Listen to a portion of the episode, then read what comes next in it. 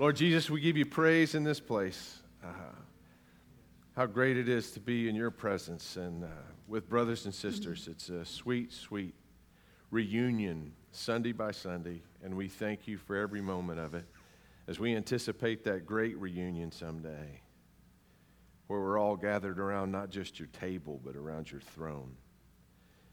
In your holy name, we give you thanks. And all God's people said, Amen. Amen. For 2,000 years, we've been gathering around the table. And the gathering last night was good for my soul. Anybody else experience that? Just so wonderful to be with each other, to be connected again, to be working with one another. It wasn't just the time of the actual celebration, but watching all those hands and hearts pulling this together over days and weeks and working together at the end, side by side, kidding with each other as they were cutting the strawberries or whatever else was going on. It was just wonderful to be family, to be gathered again like that. Of all the things that God said was good in creation, and all of it was good, and some of it was very good, there was only one thing about which He said, not so good. And that was when He realized Adam was alone. It's not good that man should be alone. It does something to your spirit. And uh, I think the world's recognizing that. You know, God at that moment didn't give Adam a smartphone. he, he didn't give him a Zoom call with the Holy Spirit and Jesus and the Father. Right? Those things are great. Don't get me wrong, I couldn't, I would be lost without my smartphone. I don't know why, but when my phone got smart, I got stupid. I don't know any numbers anymore. Nothing's memorized. I couldn't even call one of my kids without my phone. Are you anybody else in that, that same? Don't, don't, but there's something therapeutic and almost organic about just being with others, face to face, heart to heart, elbow to elbow. It's just good. In fact, a sociologist a couple of years ago was studying the pictures from the West when the West was being settled. And the first, that's almost haunting, isn't it? I mean, look at that. Now, now as, as the, the era continued on, as the West was being settled, the, the still got some blank stares going on there. I don't know about the two twins. They're a little creepy looking. But, but uh, still some blank stares, but can you tell a bit of warmth from the previous picture? And then here's another one. Oh, well, that's almost the modern day family right there, right? So, uh, and, and people, know, sociologists noticed that the pictures through the era seem to advance from these hollow, vacant, haunted faces to people finally warming up to being human again, right? And so they studied is there anything that could have caused that? And this is what they discovered. They discovered that when people went from east to west and they got these huge plots of land, 60 to 100 acres in most cases, next slide, they settled the land like that. Well, wouldn't you? I mean, first time you've ever had 100 acres, I'm going to put my homestead and put up my little shanty right there in the middle of all of it, right? But when you do that over 100 acres, you're just surrounded by wilderness.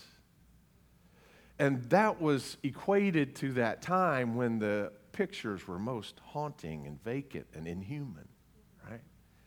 But then this happened. In the years that followed, homesteaders started moving towards a common corner so that she, during the day, while she was putting out the laundry, could wave over there at Sister Ann, right? And before the men went out into the field, they could gather at the feed store or, or whatever was going there. There was community with all the space and freedom. And something about that made it very, very healthy. One of our great heroes in the Methodist movement is this guy, the circuit rider, and he's almost always pictured totally alone. And then somebody studied the diaries of these circuit riders and found out that that's a very inaccurate picture. Now, it was a tough life. Most of these guys died before the age of 30 because of the exposure, because they traveled from church to church all during the week on horseback. But that is more a picture of the circuit riders. They would go to their separate places, and then out of sheer hunger for fellowship, they would meet up and travel the roads together. I'm excited about a new season in our church. We're coming out of COVID. A new freedom is going to be about our future. And we'll be able to gather together as family as never before. Sure, give each other calls on the cell phones. If you got a Zoom meeting from time to time, that's all right. But we discover the God that lives in each one uh, each other, the Holy Spirit in one another, primarily intersects us, uh, uh, imposes himself upon us in the presence of a brother or sister. This is powerful spiritual stuff that we gather together around his table. And so, on the night that he gave himself up for us, Jesus took bread.